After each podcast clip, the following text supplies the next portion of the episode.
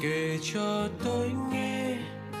Mùa đông rất khẽ phượng buồn im về sẽ rất nắng hè. Kể cho tôi nghe chuyện đời lễ thế ngọt bùi nhiêu khê cay đắng gán kề, kể cho tôi nghe.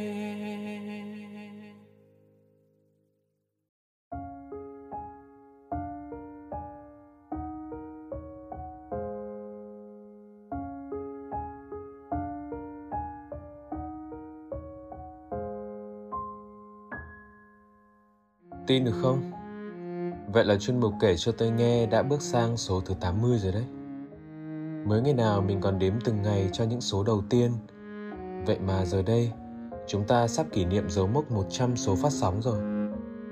Tình cảm của tất cả những người bạn đã đồng hành cùng Radio Người Giữ Kỷ Niệm từ những ngày đầu sẽ là những điều mình luôn trân quý và lấy đó làm động lực để tiếp tục phát triển kênh sóng này lớn mạnh hơn nữa. Hôm nay, hãy cùng đến với tâm sự của một người bạn khi gia đình bạn ấy không may có người thứ ba. Lá thư cũng ngắn gọn thôi, nhưng những tâm sự của bạn ấy quả thực rất khắc khoải và dai dẳng, ám ảnh trong từng dòng viết mà bạn ấy đã gửi đến radio người giữ kỷ niệm. Chúng ta hãy cùng lắng nghe nhé. Chào anh. Lúc em viết bức thư này là khi bản thân em đã gần chết chìm trong đống bài tập, viết rồi lại xóa thật khó để cho một người khác hiểu nỗi lòng của em. Em đã nháp bức thư này đã hơn ba lần. Em luôn cảm thấy lo lắng trong chính gia đình của mình. Mỗi lần có tiếng cửa đập hay chỉ cần có bàn tay đập mạnh vào bàn, tim em lại rung lên. Chắc chẳng ai mong muốn gia đình mình có thêm người thứ ba. Mọi người luôn bảo vì con cái mà ở lại, nhưng em lại cảm thấy những câu chửi mắng nhau như thế lại khiến em đau lòng hơn cả em là một người khó khóc. Mọi người luôn nhìn thấy em là một người vui vẻ, lạc quan. Chỉ riêng chuyện bố mẹ em thì em có thể khóc bất cứ lúc nào nhắc đến. Em mong khi đọc bức thư này, anh sẽ có nhiều lời tâm sự gửi tới em nhé. Chào em. Điều bất hạnh nhất của một gia đình có lẽ là cuộc sống hạnh phúc phải tan vỡ vì có sự xuất hiện của người thứ ba. Và thật không may khi điều bất hạnh này lại như một vì sao lạc rơi chúng vào gia đình em. Càng đau đớn hơn khi em phải chứng kiến những điều tồi tệ ấy vào khoảng thời gian lẽ ra gia đình phải là điểm tựa vững chắc nhất để em tập trung học tập. Anh thật sự chia sẻ với câu chuyện của em. Sự tuyệt vọng của em là điều mà anh có thể cảm nhận được từ những dòng viết đầu tiên em mở đầu lá thư này. Và nếu em đang sắp chết chìm trong đống bài tập như lời em nói nhưng vẫn giơ được cánh tay lên để tìm kiếm một điểm bấu víu thì đã có anh ở đây nhé anh sẽ ở đây lắng nghe và đồng cảm với em. Nói thật là anh chưa bao giờ trải qua câu chuyện giống như em. Tuy nhiên khi nhận được lá thư của em anh đã tự đặt ra câu hỏi rằng nếu câu chuyện tương tự xảy ra với gia đình anh bản thân anh sẽ phải làm thế nào nhỉ khi mà mình mới chỉ là một bạn học sinh cấp 2, cấp 3 để nói về câu chuyện mình muốn thoát ra khỏi gia đình đang loạn lạc của mình. Có một cuộc sống riêng, tự chủ, tự lập là rất khó. Anh không biết trong câu chuyện của gia đình em ai là thành viên có người thứ ba. Nếu là anh, trước tiên anh sẽ tâm sự với người ấy, tâm sự theo đúng nghĩa của từ tâm sự ấy. Bởi trong hoàn cảnh này, ở hai phía, kể cả thành viên có người thứ ba hay con cái hẳn nhiên tâm trạng sẽ đều như cái gai kề cận quả bóng căng tràn khí. Trải qua những tổn thương, lời nói của ai cũng sẽ sắc lẹm để sẵn sàng đáp trả những công kích. Và nếu những lời nói không thể giữ được bình tĩnh, quả bóng an toàn mang tên gia đình chắc chắn sẽ lại một lần nữa nổ tung. Em đang ở một độ tuổi nhạy cảm vì bản thân mình nghĩ mình không còn bé nữa, nhưng bố mẹ chúng mình lại nghĩ mình vẫn còn trẻ con thế nên khi mở lời tâm sự, điều quan trọng nhất mình cần thể hiện đó là thái độ của mình. Em phải nói thế nào để bố hay mẹ của em, thành viên có người thứ ba ấy, không thấy rằng mình còn bé mà ngôn từ đã tỏ ra vô phép, vô lễ. Để họ không hiểu lầm rằng em đang cố tỏ ra mình là một người lớn và can thiệp quá đà vào chuyện của bố hay mẹ. Hãy tâm sự đúng với thái độ của một người con, quan tâm đến chuyện của bố mẹ hỏi han bằng những câu hỏi đúng với lứa tuổi của em thôi. Dạo này bố hay mẹ có bận rộn không? Công việc của bố hay mẹ thế nào?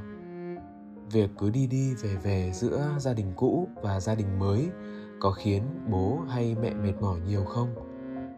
Cô ấy, chú ấy, thành viên thứ ba ấy, là người như thế nào? Tại sao bố hay mẹ lại muốn có hạnh phúc với người ấy? Bố hay mẹ nghĩ người ấy hơn vợ mình hay chồng mình ở điểm nào. Có thể là bố hay mẹ đang hạnh phúc với tình yêu mới, nhưng bố hoặc mẹ có nghĩ rằng con hay những thành viên còn lại của gia đình mình hạnh phúc hay không? Bố hoặc mẹ có bao giờ nghĩ về lý do tại sao ngày xưa mình bắt đầu, mình xây dựng gia đình hay không? Liệu có cơ may nào bố hoặc mẹ có thể vì con, vì những cảm xúc ngày đầu của bố mẹ mà buông bỏ hết những mối quan hệ không đúng ngoài kia? Buông bỏ hết những cãi vã để trở về với nhau không?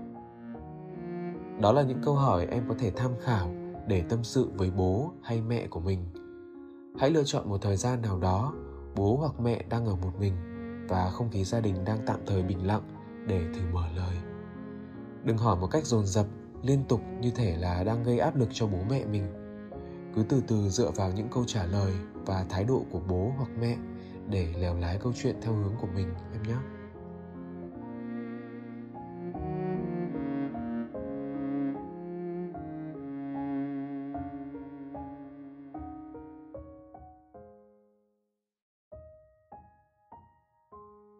Khuyên em tâm sự với bố mẹ mình là thế.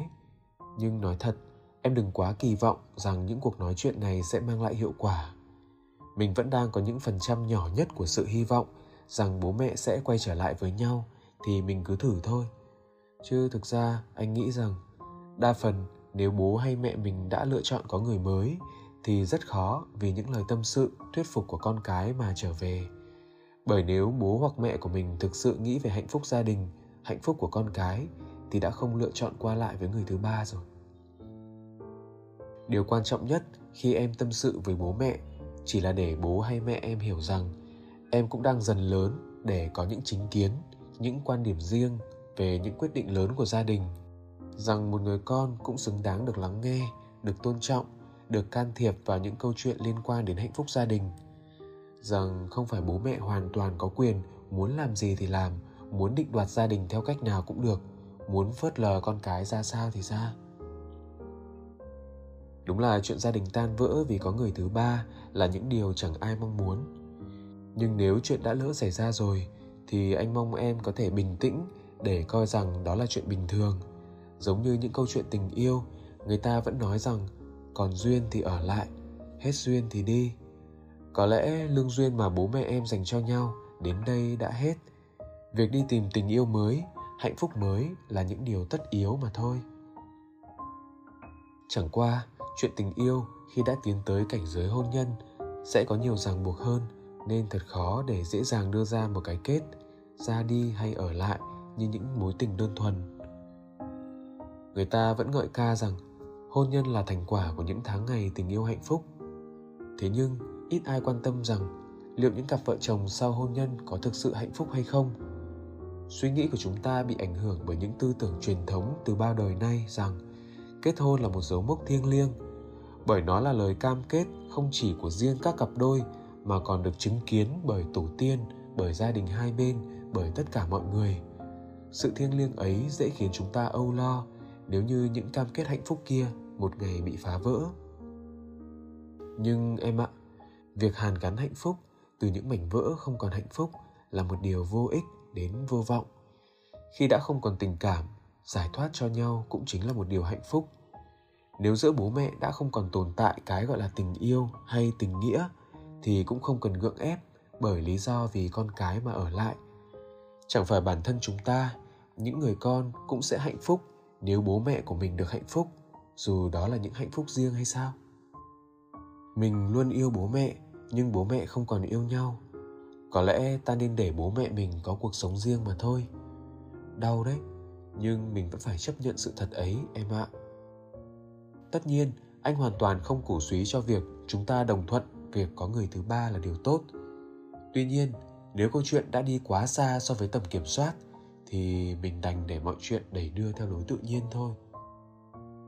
Hơn ai hết, em là người duy nhất hiểu cảm xúc lúc này của em dành cho bố mẹ của mình là gì anh nghĩ em có thể tiếp tục duy trì cảm xúc ấy của mình.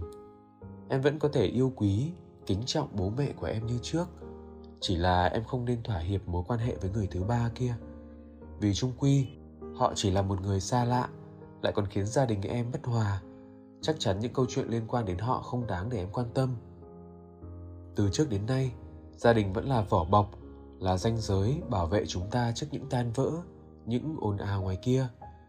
Thế nhưng nếu những tan vỡ, những ồn ào ấy lại đến từ chính gia đình mình, thì em hãy tự tạo vỏ bọc, tự vạch ranh giới của bản thân để bảo vệ mình khỏi những tổn thương đến từ câu chuyện gia đình. Không may trong gia đình có những cuộc cãi vã, em có thể lánh tạm sang một không gian khác để tìm kiếm những bình yên. Ở một quán cà phê, ở nhà một người bạn, ở nhà một người họ hàng chẳng hạn. Đeo tai nghe, tìm phút giây thảnh thơi trong những bài hát trong những bộ phim, trong những cuốn sách, trong những giấc ngủ từ chính căn phòng của mình. Hay nói cách khác là trong thế giới của riêng em. Khước từ lắng nghe những câu chuyện về người thứ ba kia, tâm sự và động viên nhiều hơn với những thành viên còn lại trong gia đình. Đó là những cách để em tìm kiếm sự bình tĩnh trước những dông bão kia. Và quan trọng nhất, em phải giữ cho bản thân mình một tâm thế mạnh mẽ và kiên cường. Cuộc sống gia đình em có thể chưa hạnh phúc. Điều đó không có nghĩa rằng cuộc đời của cá nhân em sẽ mất đi những niềm hạnh phúc riêng mình. Em còn cả tương lai phía trước, còn cả những điều tuyệt vời khác ở phía trước. Càng tổn thương bao nhiêu, ta càng phải chắt chiêu những niềm hy vọng, những niềm vui nhỏ bé bấy nhiêu. Hãy cố gắng học tập thật tốt, phấn đấu vì mục tiêu, sau này phải thật thành đạt để sớm có một cuộc sống hạnh phúc. Tự chủ, không cần vướng bận tới những ồn ào từ gia đình nữa. Mọi thứ nhất định sẽ ổn thôi, em ạ mong rằng tâm thế lạc quan, vui vẻ sẽ là điều em luôn giữ được trong những hoàn cảnh gian khó. Nếu một ngày nào đó không may em lại âu lo, anh vẫn sẽ luôn ở đây để lắng nghe em em nhé. Chúc em sẽ sớm tìm được những ánh sáng riêng mình trước những giông bão. Luôn dõi theo em.